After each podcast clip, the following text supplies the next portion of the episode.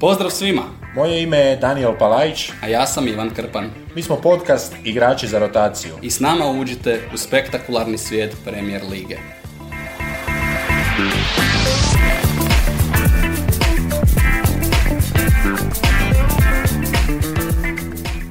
Idemo junački dalje a, s trećom epizodom našeg podcasta specijaliziranog za Premier Ligu gdje ćemo se baviti sa Chelseaem.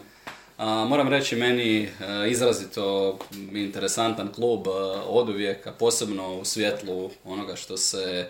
događalo u posljednje vrijeme. E, Era e, Romana Abramovića kao što znamo je završilo i zato tebi Daniele odmah e, jedno pitanje u glavu. Po tvome mišljenju, hoće li e, novi Chelsea e, kojeg, su, kojeg je preuzeo mm, jedan konzorci sa američkim vlasnicima, o čemu ćemo pričati, hoće li taj novi Chelsea biti bolji, hoće li biti samo drugčiji, ali tu negdje e, na vagi zajedno sa erom Romana Abramovića ili ćemo svjedočiti ipak određenom padu Chelsea u odnosu na uspješnu, vrlo uspješnu Abramovićevu eru. U direktnoj usporedbi sa Abramovićem rekao bih da nas u prve dvije godine ipak čeka pad.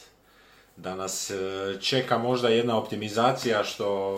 naravno se već vidi i ove godine, ali e, taj drugačiji način poslovanja e, će naići na neke probleme i pokušat će ih riješiti. Rekao bih ponovit će se, ponovit će se taj dio priče sa Abramovićem, a ono što je kod Abramovića nekada spašavalo stvari bila ta odriješita ruka koja je prva zapravo bila nekakva ruka koja je kupovala, e, to su tada bili ruski novci, ali se nisu tako gledali kao danas arapski novci E, i mislim, mislim da i da Amerikanci neće na taj način e, pristupati rješavanju problema. E, Posebno me to zabrinjava već ove godine e, gledajući sada trenutno tračeve i glasine gdje se konstantno spominju igrači koji samo odlaze. Da, u Chelsea nažalost po njih, e, zadnjih mjeseci su se dogodile stvari koje direktno utječu na, na kraju krajeva na taj fond igrača s kojim će raditi Thomas Tuchel. E, Vrlo, vrlo zahtjevan period gdje je bilo puno, puno nesigurnosti, puno nepoznanica, svi se sjećamo onih za mene dosta ružnih scena kada se nije znalo hoće li imati doslovno novca da otputuju na neku utakmicu u kojim će dresovima igrati, kojeg sponzora će e, smjeti koristiti na, na dan utakmice, ali i do puno onako e, očiglednih situacija kao što su potpuno poremećeni e, pregovori sa igračima kojima su istjecali ugovori, naravno čim se, čim se na ovakav način tektonski zapravo mijenja iz korijena jedan klub, možda sve ono što ste pripremili za ljeto, što ste izdogovarali, što ste doveli u neku fazu finalizacije također više ne vrijedi, tako da zapravo e, jedna od tih indirektnih posljedica toga što se dogodilo u Chelsea je i sadašnje stanje igračkog kadra i, i ovaj e, period za transfere, ali e, kao i ove ostale epizode ovo ćemo podijeliti na tri segmenta i ovom prvom ćemo se baviti sa tom promjenom vlasničke strukture u Chelsea, odlaskom Romana Abramovića i dolaskom e, prije svega Toda Bowlija, čovjeka kojeg e, i ti i ja i svi oni koji prate i bejsbol i s nama na areni i drugčije znaju kao vlasnika ili jednog od vlasnika vrlo, mogu reći vrlo uspješne franšize Los Angeles Dodgersa. Da, franšiza koja, e, ako baš radimo tu direktnu usporedbu, franšiza koja zapravo e, kupuje igrače, franšiza koja se ne libi upasti niti u salary tax, vidjet ćemo kakav će biti njihov nogometni pristup. E, Dodgersi nisu poznati e, kao neka Moneyball momčad, oni nisu poznati kao neka analitička momčad, oni slažu dobar kor i ostalo zapravo, i, sami to kažu, ostali nekakav dio prepuštaju svojim scoutima i prepuštaju svojim minorsima farmanju, farmanju svojih igrača. E, ono što će zapravo Chelsea dočekati je opet jedan izazov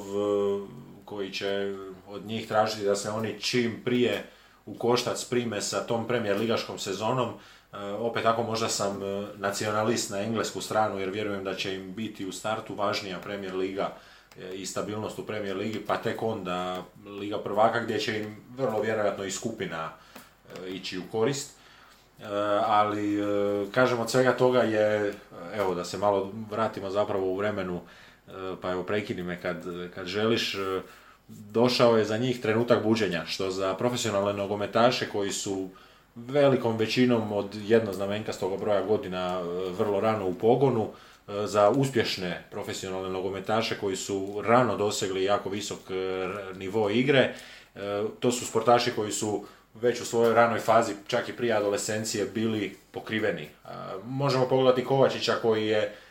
imao iza sebe ljude koji su bili svjesni njegovog talenta i nije se dovodilo to u pitanje. Rekao bih za 99% igrača Chelsea je nekakva slična priča do te razine i onda u jednom trenutku te dočeka neka druga stvarnost, ne nogometna, nego baš neka stvarna stvarnost gdje odjednom je e, radi nečije nacionalnosti cijeli projekt uzdrman E, i onda možeš si zamisliti kako reagiraju igrači i kako reagiraju agenti. Jer svaki igrač tu ima apsolutnu slobodu da na današnjem tržištu kaže nađi mi sigurniju sredinu, platit će ih netko jer vrijede toliko. Apsolutno. E, možda još malo da se, ili puno da se vratimo na, na novoga vlasnika, na nove vlasnike, to je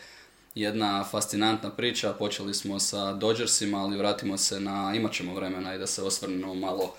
kada budemo više o Todu Bowley pričali, ja upravo uh, s njime nastavljam uh, preuzimanje Chelsea koje je uh, doseglo vrijednost, ako se ne varam, preko 4 milijuna funti, što je što je rekordna prodaja i što je apsolutno samo po sebi pokazatelj jedne nove ere i u nogometu. I uz prizmu toga svakako treba gledati i i, i kroz prizmu toga treba gledati eru Romana Abramovića koji je, koji je bio čovjek koji je apsolutno trošio i uz taj klub je bio ne samo kao vlasnik nego i kao aktivni navijač možemo reći iz tog nekog navijačkog kuta mu je bilo stalo do Chelsea, ali isto tako ne znamo sve detalje kome je na kraju uplaćen taj novac obzirom da je to svoj prste to imala uvijek poštena engleska vlada sa ubrzo bivšim uh, premijerom. Ali uh, Svakako se može pogledati za koji novac je Roman Abramović e, kupio klub, koliko je uložio i koliko danas taj klub vrijedi. Iz istog tog kuta se može promatrati možda i Manchester City, koliko je narasla vrijednost toga kluba i čitave te priče, čitave grupacije kroz godine. To je jedan od trendova koje mi jako dobro poznajemo kroz američki sport gdje su u zadnjih 5-10 godina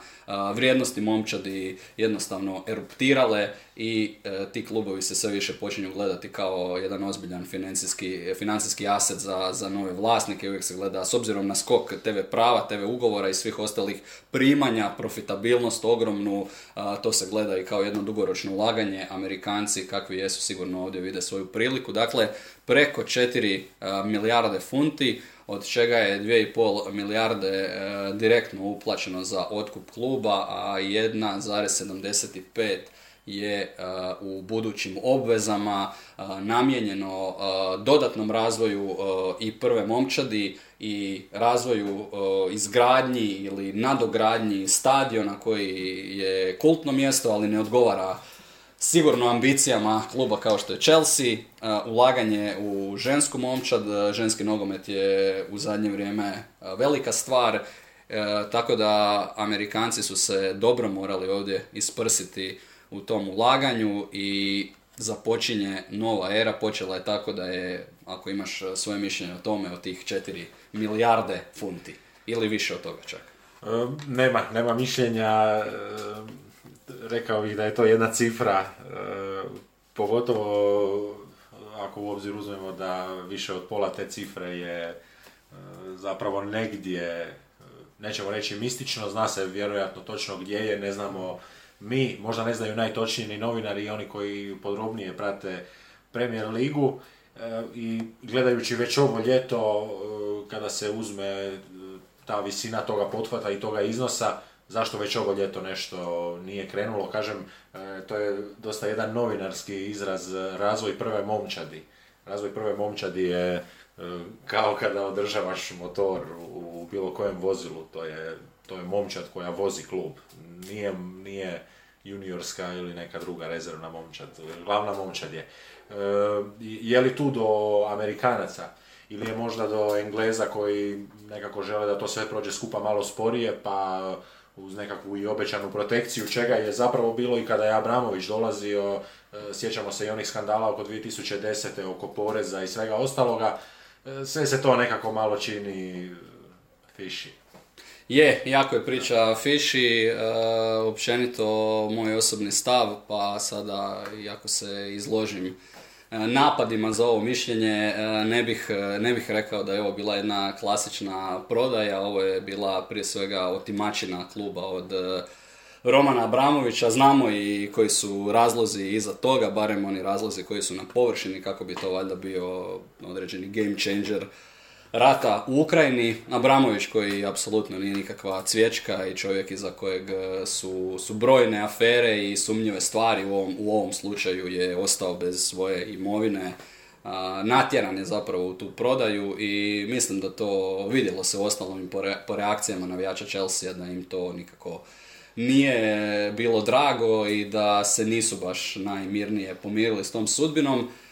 Možda koja rečenica i o toj eri Romana Abramovića zaslužio čovjek, pobogu, e, ne možemo ga sada zaboraviti kao da ga nikada nije bilo. Ako mene pitaš, zaslužio čovjek i jednu epizodu gdje bi se to sve skupa sagledalo, ali ono što se ne može usporiti, e, dvije lige prvaka, osvojena engleska prvenstva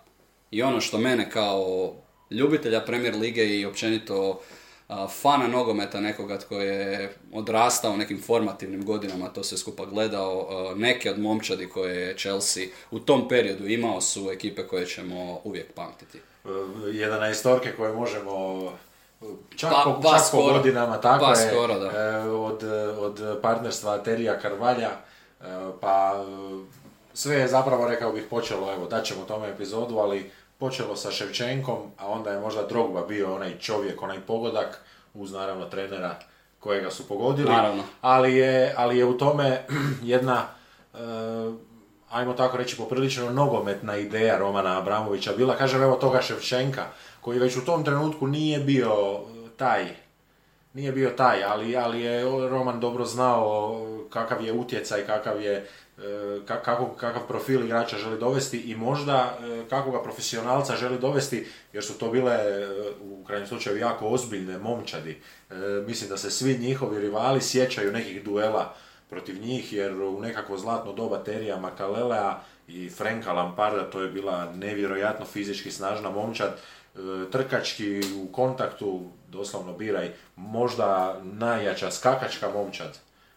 pa nećemo reći svih vremena imao je Bayern svojih godina, ali to je bilo e, njihovo ubitačno oružje i onda ta romantika engleskog nogometa, e, jer Englezi najviše vole taj ubačaj s desne strane i ako se glavom e, pospremi gajba, to je, to je bilo nešto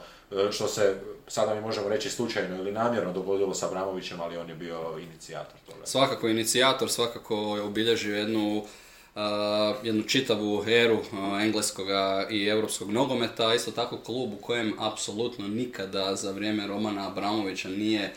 bilo dosadno, možda jedan klub hodajući oksimoron, jer kako objasniti da se u klubu tako kao na traci mijenjaju treneri, a da Chelsea iz godine u godinu sa naravno nekim lošim periodima, ali nikada nisi imao dojam kod njih, recimo uh, kakav je dojam zadnjih godina u Manchester Unitedu. Nikad takva jedna apatija nije zavladala, uvijek bi se Chelsea kao Feniks izdignuo iz nekakvog pepela i upravo kada, je, kada im je bilo najteže su znali uh, ostvariti neke od svojih najvećih uspjeha. Dakle, nikada nije bilo interesantno, treneri su se mijenjali, u tome smislu ne možemo reći, reći da su bili prestabilni, prestabilan klub. Nekad su se treneri, dojam je barem, mijenjali samo iz Abramovićevog hira, ali u isto vrijeme nekakva stabilnost i nekakav puhanje u jedan te isti rog unutar kluba je, je svakako uh, postojala a to se možda najbolje e, vidjelo kroz osobu e, najbližu Abramovića u suradnicu, koja također više nije u klubu, osobu koju moramo spomenuti, to je izvjesna Marina Granovskaja, e, naj, najbliži Abramovića operativac, osoba koja je zapravo obavljala na neki način tu funkciju sportskog direktora, ali to ne treba shvatiti u, u tom doslovnom smislu, nije Marina skautirala igrače, birala igrače, ali osoba koja je znala kako potpisati nekog igrača, kako, oba, kako održavati odnose sa agentima, kako zaključiti velike poslove, kako zaključiti velike e, transfere u odlaznom i izlaznom smislu i odlaskom Abramovića odlazi i ona. Chelsea u njoj apsolutno gubi taj jedan know-how i to je,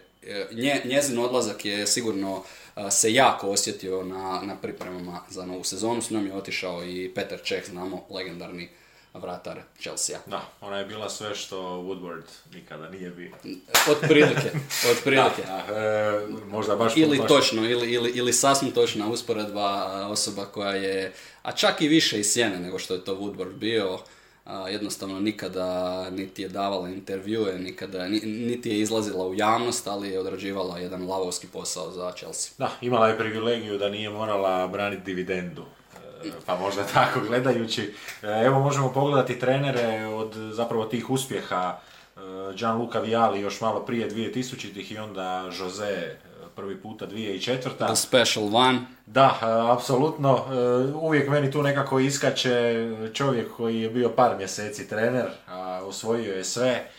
i to je ta, vraćamo se opet na nogometnu romantiku, nekako kada je Roberto Di Matteo preuzeo tu klupu u onoj žiži, u toj situaciji u koju je uzeo, e, za njega je bilo evo kao nedavno i Community Shield. E, uspjeh je za njega bio sve i uspjeh je bio uspjeh cijeloga kluba. Neuspjeh se vjerojatno ne bi nešto pretjerano kritizirao jer je on u startu bio prelazno rješenje koje je donijelo na kraju dva pehara. E, poslije toga, odnosno evo naslijedio ga je Benitez, nije, nije nekako uspio ono sve, ono, ono, ono, svu svoju magiju, nekako je možda bilo i prekasno. Ali osvojena Europa Liga, to je ono o čemu pričamo, čak i u sezoni gdje u Chelsea nisu zadovoljni s trenerom, se, se podižu trofeji, to je i Sarijeva sezona. Da, i Conteova isto tako Premier Liga. Dakle, klub o kojem ne treba spekulirati o ambicijama za uspjehom, ali ostaje nam pitanje kada se izmijenilo glavno vodstvo, e, poprilično se izmijenila nekakva jezgra igrača, je li to sada isti taj Chelsea e, i je li Tuchel dovoljna, dovoljna osoba za to gurati dalje. Prije prelaza na Tuhela i momčadski dio priče, e, još, neko, još jedan osvrt na Toda Bowlija i na društvo koje je s njim preuzelo klub, ono što treba istaknuti Bowley i njegovi suradnici, među kojima se ističe i Mark Walter, koji je također suvlasnik u Dodgersima, zapravo ovdje e, nisu većinski vlasnici, većinski vlasnik kluba je jedna investicijska firma Clear Lake Capital koja drži preko 60% i taj Clear Lake Capital je u ruke Toda Bowleya zapravo stavio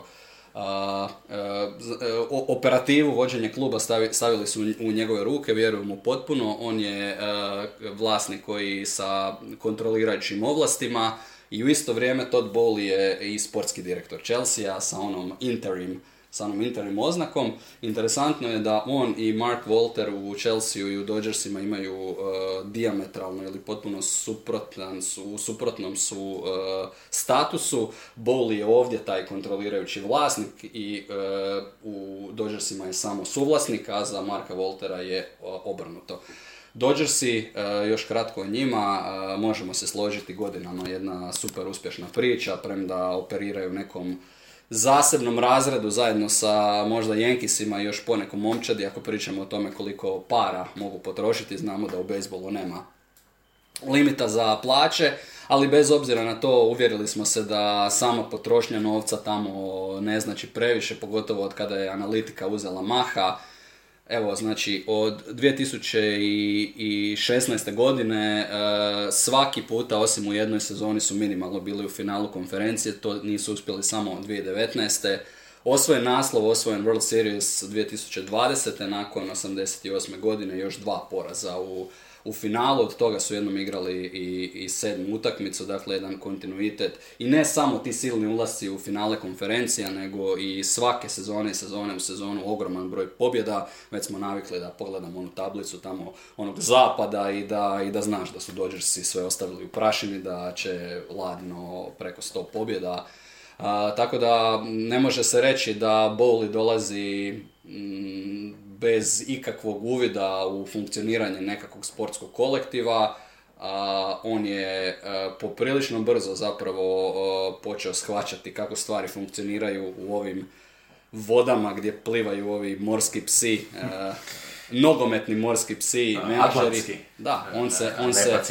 s obzirom da je čovjek, osim što je kontrolirajući vlasnik i, i sada i privremeni sportski direktor, što u Chelsea nije očigledno nekakva specifična situacija jer je i Marina bila osoba van nogometa koja je glumila sportskog direktora, ali pohvalna stvar za to da Bolija koji je shvatio očigledno da, da je sezona pred vratima, kako se ono kaže, selo gori, a baba se češlja, da bi se, iz- da bi se izbjegla ta situacija, čovjek je zasukao rukav i odmah uskočio uh, na, na posao, našao se sa svim viđenijim nogometnim uh, menadžerima, prije svega neizostavno ime u svim ili u velikoj većini poslova ovoga ljeta je ime uh, Žorža Mendeša, s kojim se našao Todd Bowley, uh, gdje je on već vrlo brzo dobio uvid otprilike kako, kako tu stvari funkcioniraju u nogometu i djeluje, uh, djeluje Chelsea, iako nije to kompletirana priča, djeluje kao da su ipak se stabilizirali, odradili već neke poslove i određene ciljeve postigli, ali naravno još je puno rada ostalo. Da, prošla su zapravo vremena i to je nekako meni sada zaključak cijele priče e, gdje možemo na temelju takve jedne e, tektonske promjene e, nešto dalje zaključiti. Vjerujem da ćemo svi isto gledati, čisto jer ta relacija sportskog uspjeha će stravnjaka trebati neko vrijeme da ju Amerikanci prezentiraju i da možda još dignu, dignu taj projekt i, i malo dalje. I ajmo sada krenuti na naš drugi segment kada smo pokrili Bowlija, o njemu i o njegovom društvancu. E, možda sam samo jednu stvar propustio reći, eto to je meni nekako e, zapelo za oko. E, devet, je, devet je članova, samo jedna sitna digresija pa idemo na drugi segment. Devet je članova novog Chelsea boarda, nove njihove uprave. I nećemo sada prolaziti, ima tu interesantnih likova. Jedan od članova je i Daniel Finkelstein ili Finkelstein, Lord Daniel Fin- Finkelstein, britanski e, novinar i političar, član e, konzervativne partije koji je od 2013. bio i u sazivu Doma Lordova. Dakle, ima vrlo interesantnih figura i, domaćih i stranih. Modelirano po uzoru Real Madrida. Vrlo moguće, ali vidjet ćemo je li, je li Bowley taj e, diktator kao što je e, Perez možda u, u Real Madridu, je li, je li on, hoće li on biti tako značajan ili ipak e, se mora nekome i on opravdavati. Pa možemo dalje nastaviti sa drugim segmentom, zapravo započeti ga, to su odlasci nogometaša iz Chelsea, vrlo, vrlo aktivno ljeto, zapravo ne samo ljeto, nego proljeće, s obzirom da je neke nogometaše trebalo produžiti suradnju s njima ili ruka ruci prijatelji zauvijek, to se e, nažalost po Chelsea i izdogađalo.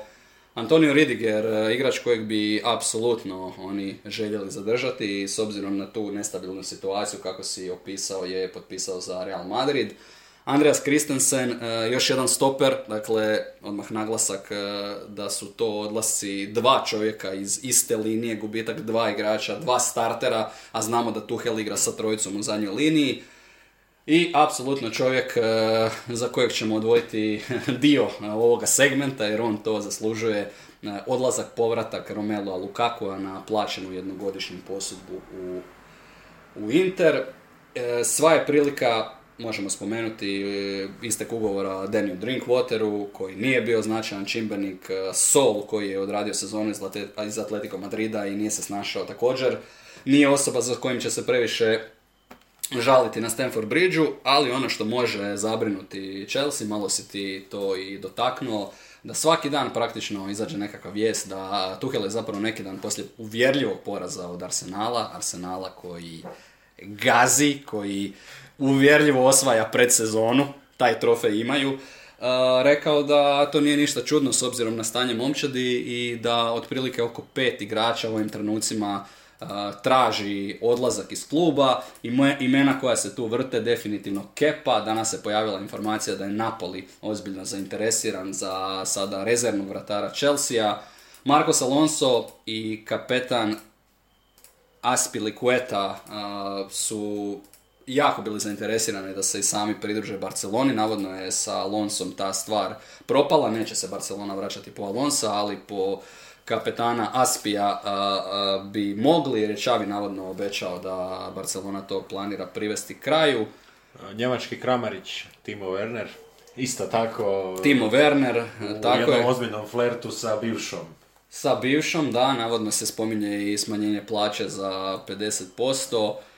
Ne znam ima li još tko. Armando, pomozi mi, Broja. Broha. Broha, Armando Broha igrač koji je sam na početku pripreman, zapravo nije se znalo hoće li uopće ići sa Chelseaom na, na, na turneju po Americi, ali on sad najvjerojatnije ostaje, Callum Hudson odoji, tako da zapravo dosta igrača čiji status, statusi, Ross Barkley, to se pojavilo, Everton kao da želi opet u jednu tešku, tešku borbu za opstanak do gotovo posljednjega kola, navodno zainteresiran za Rossa Barkleya, Ruben Loftus-Cheek i njegovo sam ime znao vidjeti, to je već koliko, 6-7 igrača iz ove sadašnje momčadi, a mi smo već gotovo i bravo, Hakim uh, Ziješ koji također koketira već neko vrijeme sa Milanom, mi smo praktično tjedan dana udaljeni od početka sezone, nije ugodna situacija kada ovakva kolonija igrača kuca na vrata svaki dan i, i traži Tuhelu, da, ima, traži svoj red da, za ispisnicu. Imamo možda jedan plus, e, nama i slušateljima koji će nas razumjeti, a samo će nas razumjeti na hrvatskom e, i regionalnom narječju, e, otvara se prostor za Kovačića, e, možda i malo slabijom igrom Žoržinja prošle godine, ali doći ćemo i do toga. No, evo, od, od svih tih imena, ako se vratimo samo na sastav Chelsea, zapravo je najmanje tih nekih njihovih srednjih veznih te pozicije koju su slično kao i City, slično kao i Liverpool skupljali tu možda imaju i mali overload ljudstva. Slažem se. E, slažeš li se ti da pređemo na meni e, vrlo dragu temu, a to je Romelu Lukaku? Romelu, e, poznajem ga osobno od, od ranije dobi, tako je. Pa igrač koji je na papiru savršen za englesku ligu ima sve ono što, evo, dotakli smo se danas nekih imena oko Liverpoola, Romelu je imao sve što nije imao Carroll, sve što nije imao Torres, sve što nije imalo more engleskih napadača sa vizijom, Romelu je došao s time. I mene uvijek kod njega iznenadi što je on zapravo fantastičan za reprezentaciju, gdje vrlo često pokazuje baš onaj top klas nogomet, naravno bolje mu možda odgovara i okolina i momčad,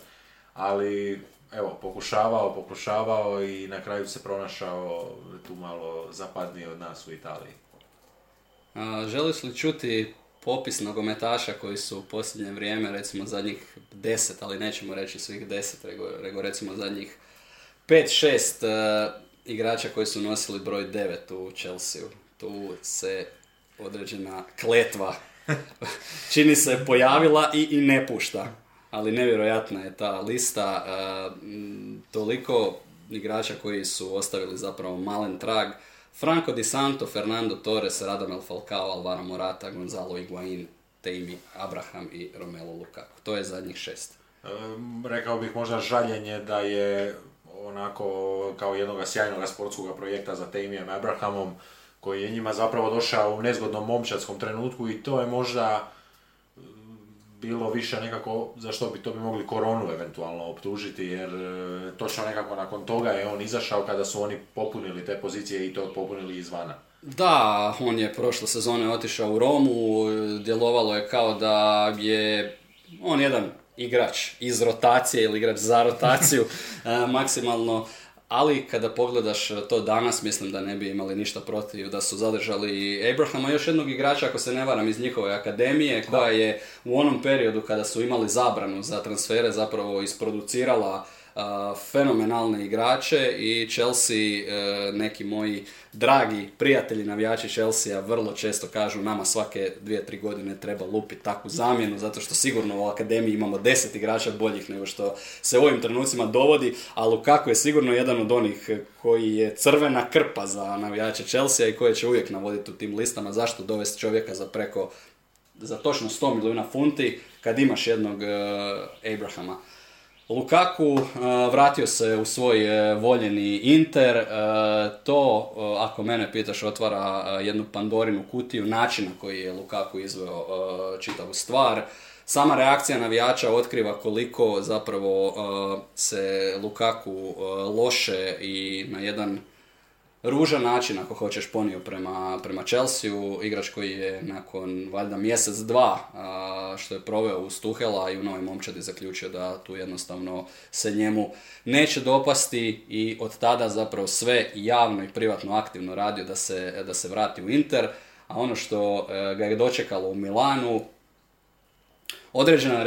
rezerviranost prema njemu, određena čak i hladnoća, bez obzira što je na terenu bio fenomenalan u Interu, to je sigurno najbolji klubski period njegove karijere, ali ne treba zaboraviti da je on zapravo iz Intera prošloga ljeta isforsirao odlazak i to je Inter direktno koštalo Hakimija koji je završio Paris Saint-Germainu. Kao što znamo Inter ima velikih financijskih e, tegoba i moraju prodavati igrače i onda su već bili dogovorili transfer Hakimija, nije se znalo da bi Lukaku također želio transfer,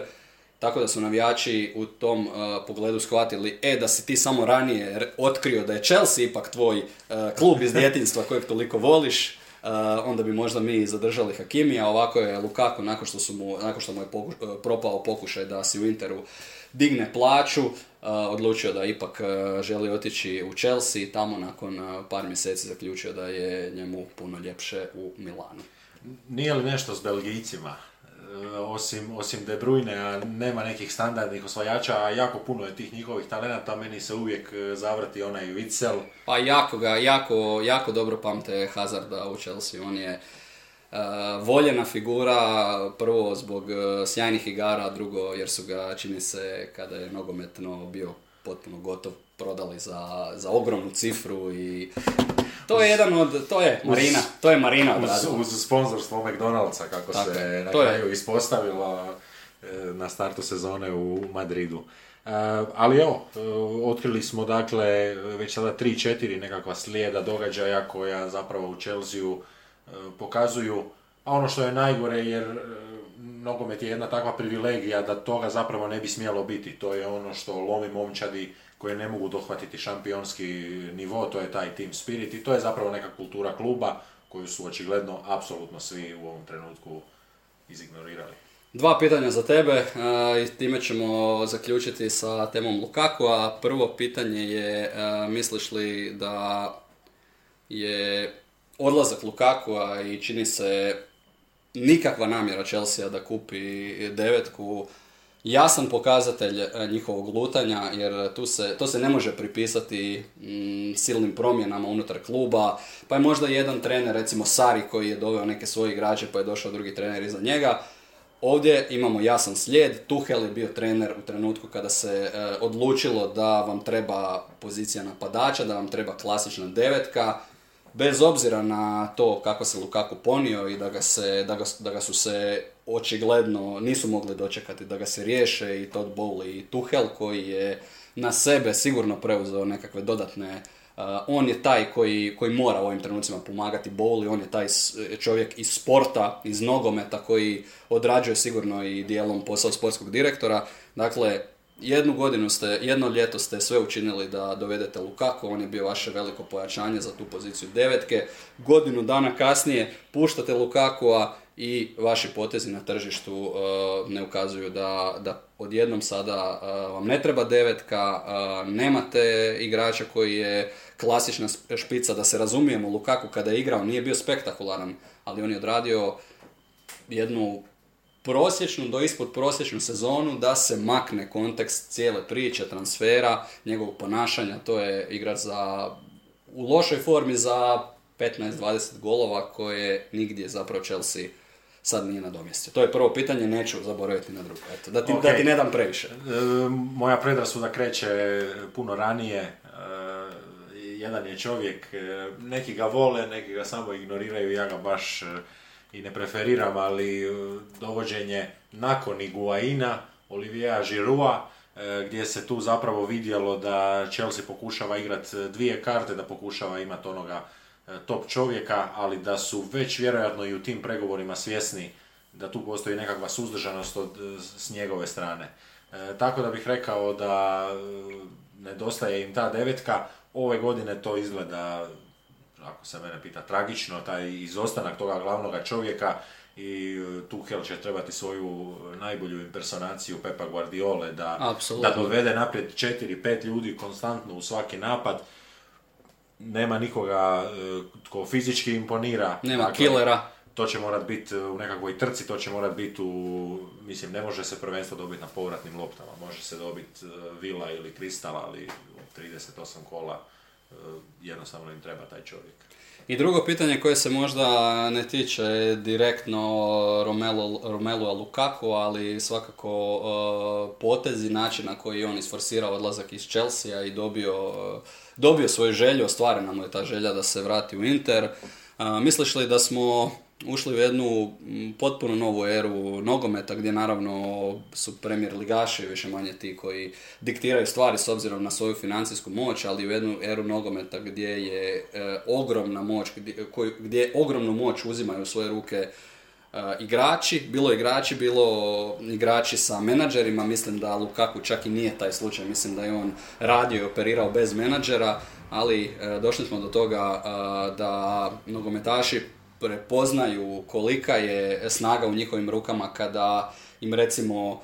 ugovor dolazi svome kraju, koliko bolju poziciju mogu izboriti ako, ako puštaju taj ugovor, kada uđu u zadnju godinu ili kada, je, kada su šest mjeseci, kada već mogu početi pregovarati sa novim klubovima. Cijela jedna saga je nastala oko Mbappéa, jedna fascinantna priča, možda jednom i to obradimo koliko je on shvatio uh, svoju, svoju poziciju, da on nije nikakav uh, pion, pion na toj ploči, nego da je on netko tko zapravo tu diktira stvari. Uh, menadžeri su opet s druge strane shvatili da u, u situacijama u kojima igrači odlaze kao slobodni, mogu klubovima diktirati ogromne, tražiti ogromne komisije za, za svoje igrače i za sebe i za svoje igrače a uz to sve se i nadovezala korona gdje je osim Premier Lige zapravo ostatak nogometnog svijeta s nekim iznimkama, naravno ovih najbogatijih klubova, izgubio ogroman dio financijske moći, sve teže je zapravo raditi te gigantske pakete transfera gdje morate platiti i veliku odštetu klubu, gdje morate igrača jako bogato kompenzirati uh, od tipa, u zadnjih tipa 15 godina mislim da su, da su uh, za četiri puta povećane plaće najplaćenijih igrača uh, samo u Premier Ligi. E, tako da je jasno da si malo tko to može priuštiti da radi te, kažem, ogromne pakete gdje to sve morate isplaćati i nekako idemo prema tome da će sve više igrača zapravo e, tražiti e, način da se promijeni sredina će biti taj da se dođe s ugovorom do kraja i onda u svemu tome se događa ovaj slučaj Lukaku, koji sa valjda četiri godine ugovora bez ikakvih problema se naljuti, odredi, odluči jednoga dana da on e, neće davati svoj maksimum u Chelsea, da on želi otići u Inter i oni mu na neki način ispune želju barem za sljedeću sezonu, a ne bih se kladio kakvi su, kakvi su Talijani, kako su e, lukavi, kako stalno pronalaze nekakve načine. Jedino im Barcelona valjda može parirati i Barcelona je otkrila e, taj, taj dio, taj švercerski štof u sebi. ne bih se čudio da Lukaku na kraju za nekakvu na nekakvom popustu i završi u Interu kao ponovno njihov stalni član. Otvara li e, taj njegov transfer potencijalno velik problem za klubove i hoćemo li e, u narednim godinama viđati takve poteze protiv kojih se klubovi teško mogu boriti? Dosta sam pričao s navijačima Chelsea koji su koji stalno zazivaju jednu te istu mjeru, a to je tjeranje u rezervnu momčad, potjeraj na tribinu, potjeraj u rezervnu momčad. Svakoga tko možda u nekom trenutku pokaže ovakvu nelojalnost kao što je to pokazao Lukaku, no igrači su daleko uh, više zaštićeni od takvih mjera nego što su klubovi, uh, ako mene pitaš, zaštićeni od ovakve situacije da, da Lukaku zatraži transfer i da mu se to uh, na kraju i ostvari. Rekao bih kao odgovor na pitanje, apsolutno ne. Iz razloga što smo se već upoznali kroz druge, pa ajde da ne idemo u druge sportske lige gdje se taj power battle konstantno prebacuje. E, mogli smo u drugim ligama svijeta, evo ti nam Amerikanci stižu pa vjerujem da će doći do njihovoga utjecaja, ali ako uzmemo taj cijeli jedan posao kao kontroliranje tijeka novca, e, vjerujem da će kroz godinu dvije već klubovi doskočiti tome. To može biti kroz ugovore igračima koji ih zapravo ne incentiviziraju, nego ih doslovno uvjetuju nekim brojem nastupa. Znamo one priče recimo iz američkog nogometa kada braniči skupljaju teklove za nekakve velike bonuse. Tu se otvara zapravo ta cijela logika da tebi trebaju minute na poslu, minute u akciji i na kraju će se tim minutama u akciji možda koristiti i klubovi da dižu motivaciju igrača. Rekao bih da je to ekonomska evolucija, u, u apsolutnom si pravu da trenutno igrači drže tu bolju poziciju. Ali novac dolazi odakle dolazi, od ovih igrača koji nešto uspiju isforsirati, a da, da, da možda zaključim taj odgovor, i dalje je to nekakav top sloj igrača koji zbilja uspijevaju diktirati situaciju, ali opet to ostaje taj top sloj, on možda sada više nije pola posto, on je možda sada 2% top igrača koji zbilja mogu okrenuti sve na svoju stranu, evo, nevjerojatan e, Lukaku. I onda se ja uvijek volim staviti u tu njegovu kožu i u ta dva, tri mjeseca njegovog života, e, gdje je on zapravo morao iskomunicirati bilo agentu, bilo direktno klubu, prvo jednu želju odlaska, pa drugu želju odlaska, pa novu preferiranu destinaciju koja je zapravo stara preferirana destinacija i, i koga je sve i kako shvatio, vjerujem da je u Chelsea apsolutno otpisan i da da oni igraju srećke i drže fige, da on odigra što bolje u Interu i da bude prva kako treba trebul da se osvoji, samo da oni na kraju možda još mogu to nekako inkasirati i po mogućnosti kad bi to mogli odraditi s nekim klubom koji ne bi bio preferirana destinacija za Romelo. Ako vam je jako dosadno u životu i s time ćemo završiti ovaj segment, kada nemate što raditi, zbrojite sve odštete koje su u karijeri plaćene za Romelu Lukaku. Idemo dalje, idemo na zadnji segment, to su uh, dolasci igrača u Chelsea, još jedna tema koja je apsolutno užarena, koja gori, koja je uh, svakodnevna tema, jer uh, ovaj današnji Chelsea nije završena priča, nije završen proizvod. Ono što se za sada finaliziralo, možemo na to, svakako mislim jako, jako dobri poslovi. Rahim Sterling, pričali smo o njemu kada smo pričali o Cityu, Kalidou Koulibaly iz Napolija. Top, top htjeli su ga, htio ga je City Dugo prije tri godine, United I Chelsea ga ganjao. Svi su ga e, tražili, e, tko, tko je na kraju uspio istrgovati i na koji način, e, isto ovako kada vidite za one koji imaju... Jedna figura, jedna da. figura je to bila ali, ali za ključan one... čimbenik, a ne uh, Kulibali, znaš na koga mislim? Ne.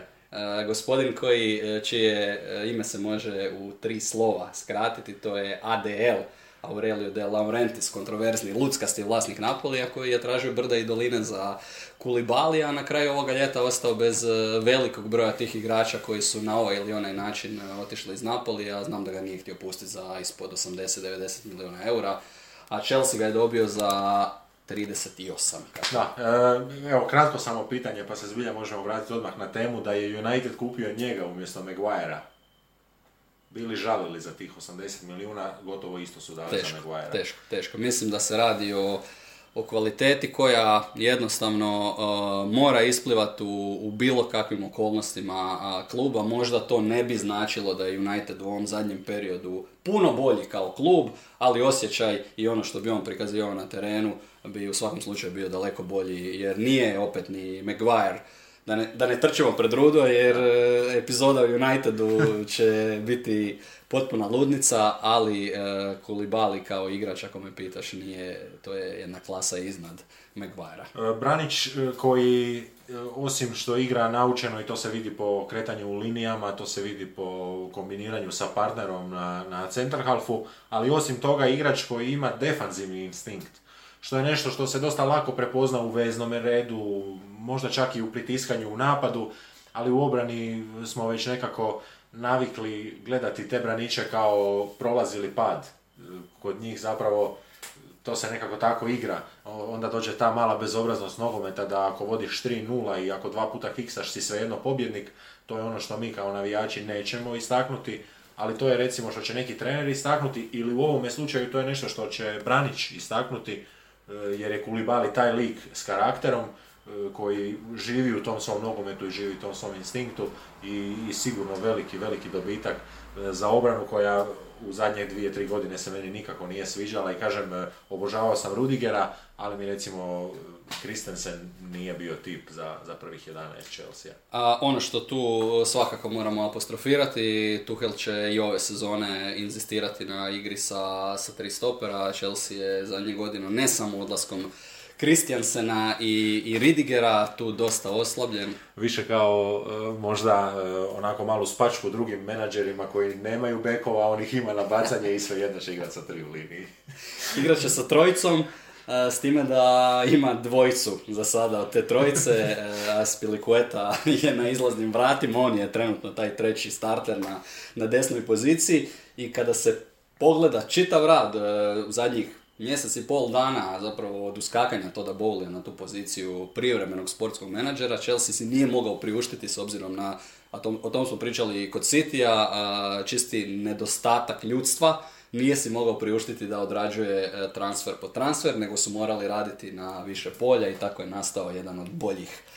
jedan, jedan od boljih termina ovoga ljeta, FC Interested, jer je Chelsea bio zainteresiran za sve koji su se prodavali i koji se nisu prodavali. Da, e, pogotovo, u toj, pogotovo u, toj, u tom stoperskom dijelu gdje evo sada iz glave mogu nabrojati e, niz igrača koje, koji, koji su se dovodili. Mislim da je možda Kunde bio, neću reći najbliži, ali najzanimljiviji. Ake, Ake i Kunde. Da, e, Kunde kao igrač kojega, gledajući samo izvana nekakvog dolaska, za kojega se odjednom pokazala mogućnost da dođe,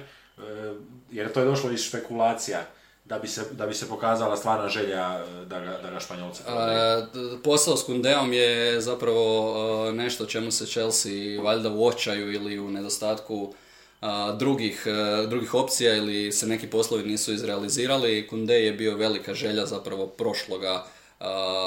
prošle uprave, Marina i Petar Čeh su trebali finalizirati taj posao, onda Dolaskom novih vlasnika Chelsea se očigledno okrenuo nekim drugim metama, zaključili su Kulibali, a činilo se da dolaze Kulibali, Ake i Kimpembe u jednom trenutku, onda ih je odbio Kimpembe iz Paris Saint-Germaina, Joško Guardiol očigledno ovoga, ovoga ljeta preskupa operacija za, za bilo koga. Na početku ljeta, to da ne, to da ne zaboravim, Chelsea je malo pokucao na vrata i u Interu kada se razgovaralo kako će im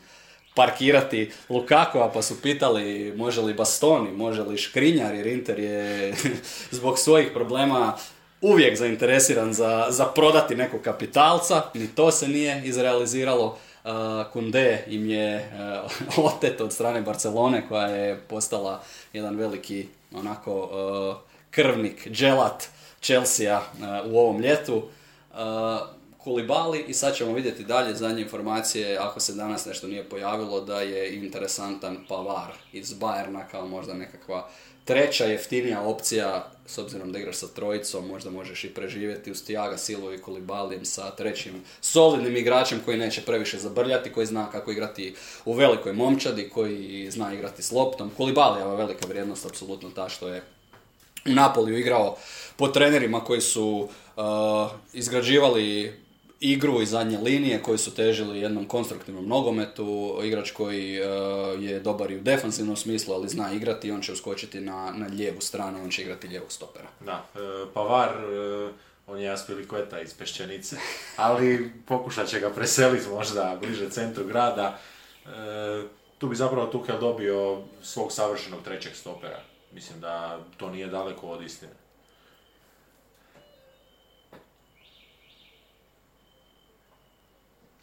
Radionica radi. Testiramo romobile.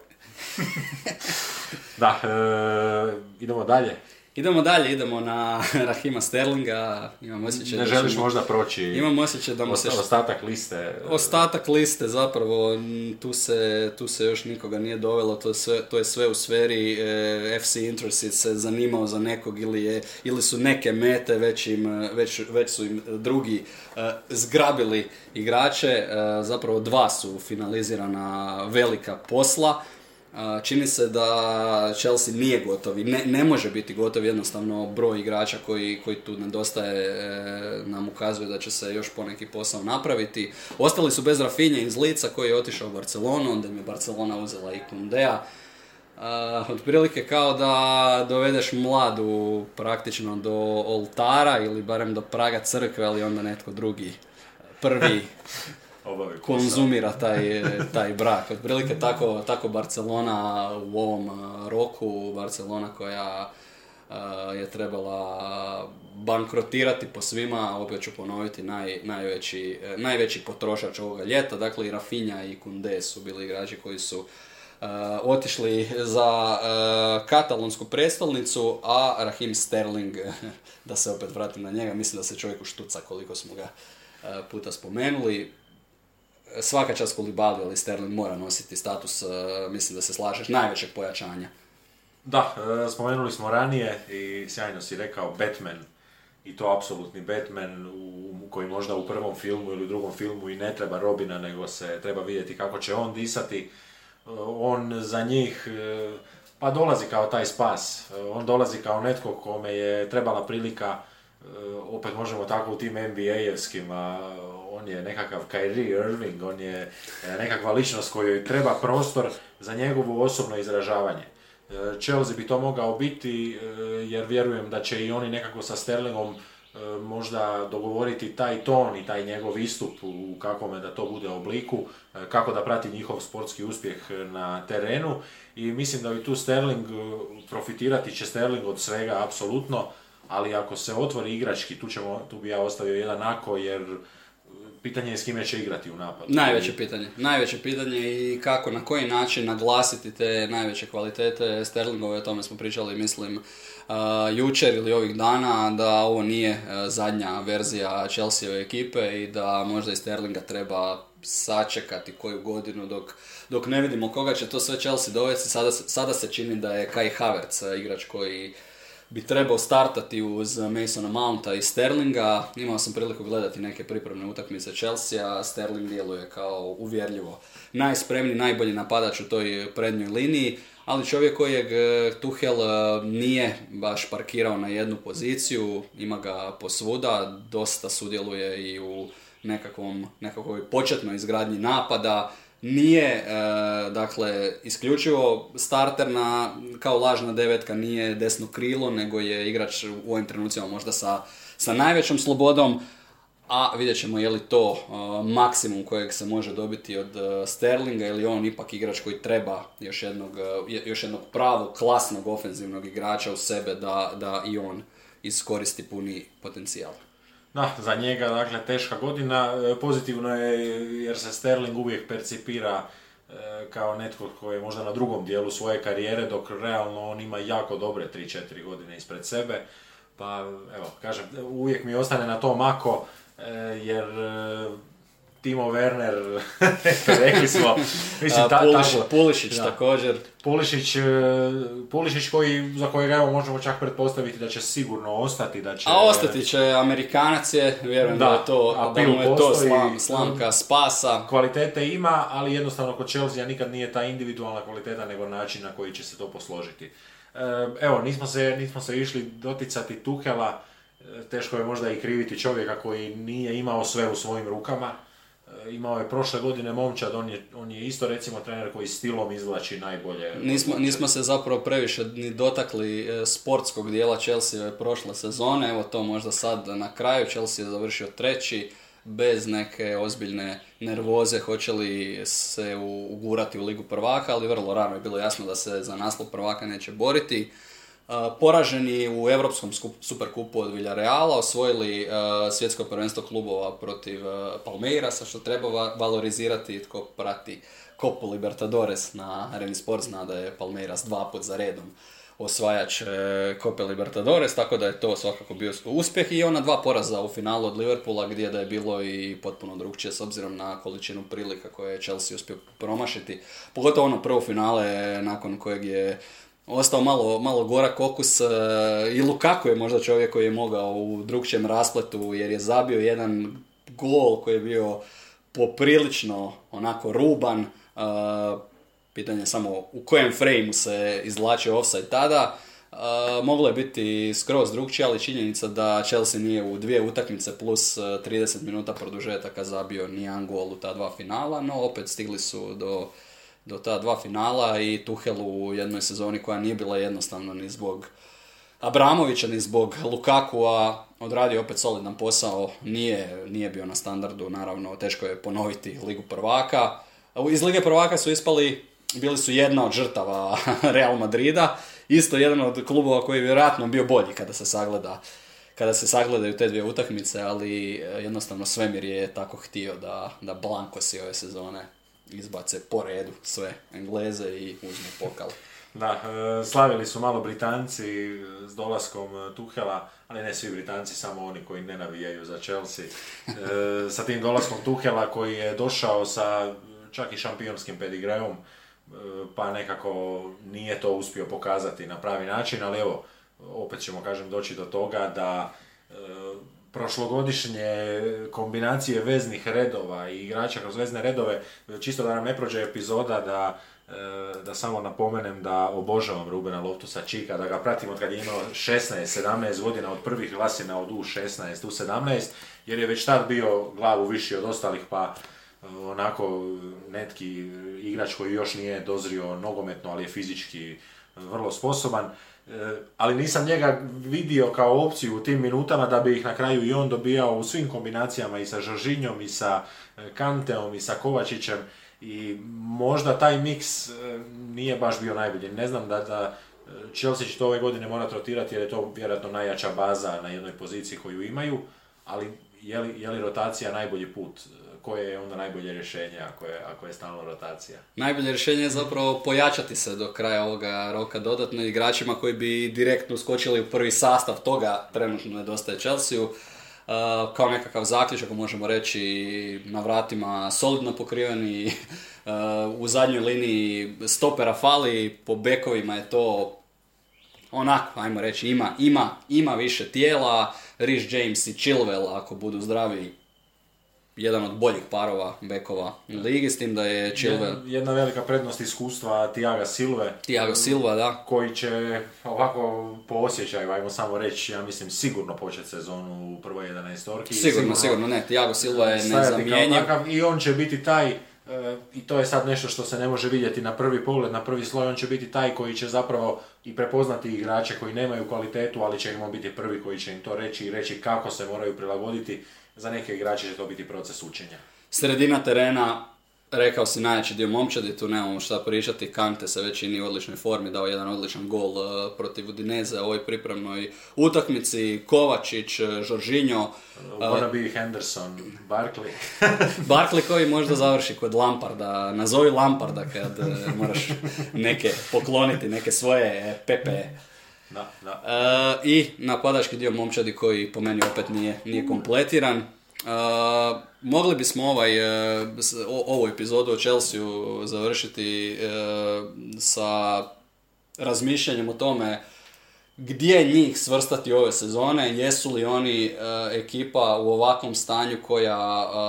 se više treba brinuti o, koja treba više razmišljati kako dostići City i Liverpool ili e, kako se obraniti od ovih aspiranata na to njihovo treće mjesto. Meni se čini da je Chelsea opet negdje u toj nekoj ničijoj zemlji. Ne, može ne možeš ih do kraja otpisati jer ih je teško vidjeti kao ekipu koja se ravnopravno baš nosi sa, sa ova dva tima, ali dok ima ovoliko puno neriješenih e, stvari još u toj ekipi, e, bojim se da bi moglo biti problema uživaju Amerikanci u scenariju koji se polako otvara i koji postaje e, zapravo jedna sjajna priča jer e, Chelsea će biti pod većim pritiskom nego prošle godine. Prošle godine su sjajno odgovorili, mogu li ove godine, priprema se ne čini najboljom, politika se ne čini najboljom, ali baš zato nekako vas e, mi Hrvati možda to znamo najbolje u onom trenutku kad nanjušiš da je uspjeh moguć, baš bi ih možda taj nekakav očaj ili taj nekakav, ta nekakva potreba da to nadoknade, možda bi ih to moglo gurnuti opet prema tom trećem mjestu, ali kažem evo, e, tko zna, možda i drugi, dugačka i jedinstvena zanimljiva sezona pred nama. A pošto su danas stigli prvi zahtjevi od, e, od menadžera da poguramo neke igrače i njihov e, zahtjev za prelaskom u viši platni razred, eto slučajno su mi se javili menadžeri Risa Jamesa i Masona Mounta. E, to jako, jako žulja navijača Chelsea da ti ugovori nisu potpisani. Mislim da taj dvojac igra kombinirano. Kombinirano za nekakvih 140 tisuća funti tjedno, da je Rhys James na nekakvih 60, a ovaj na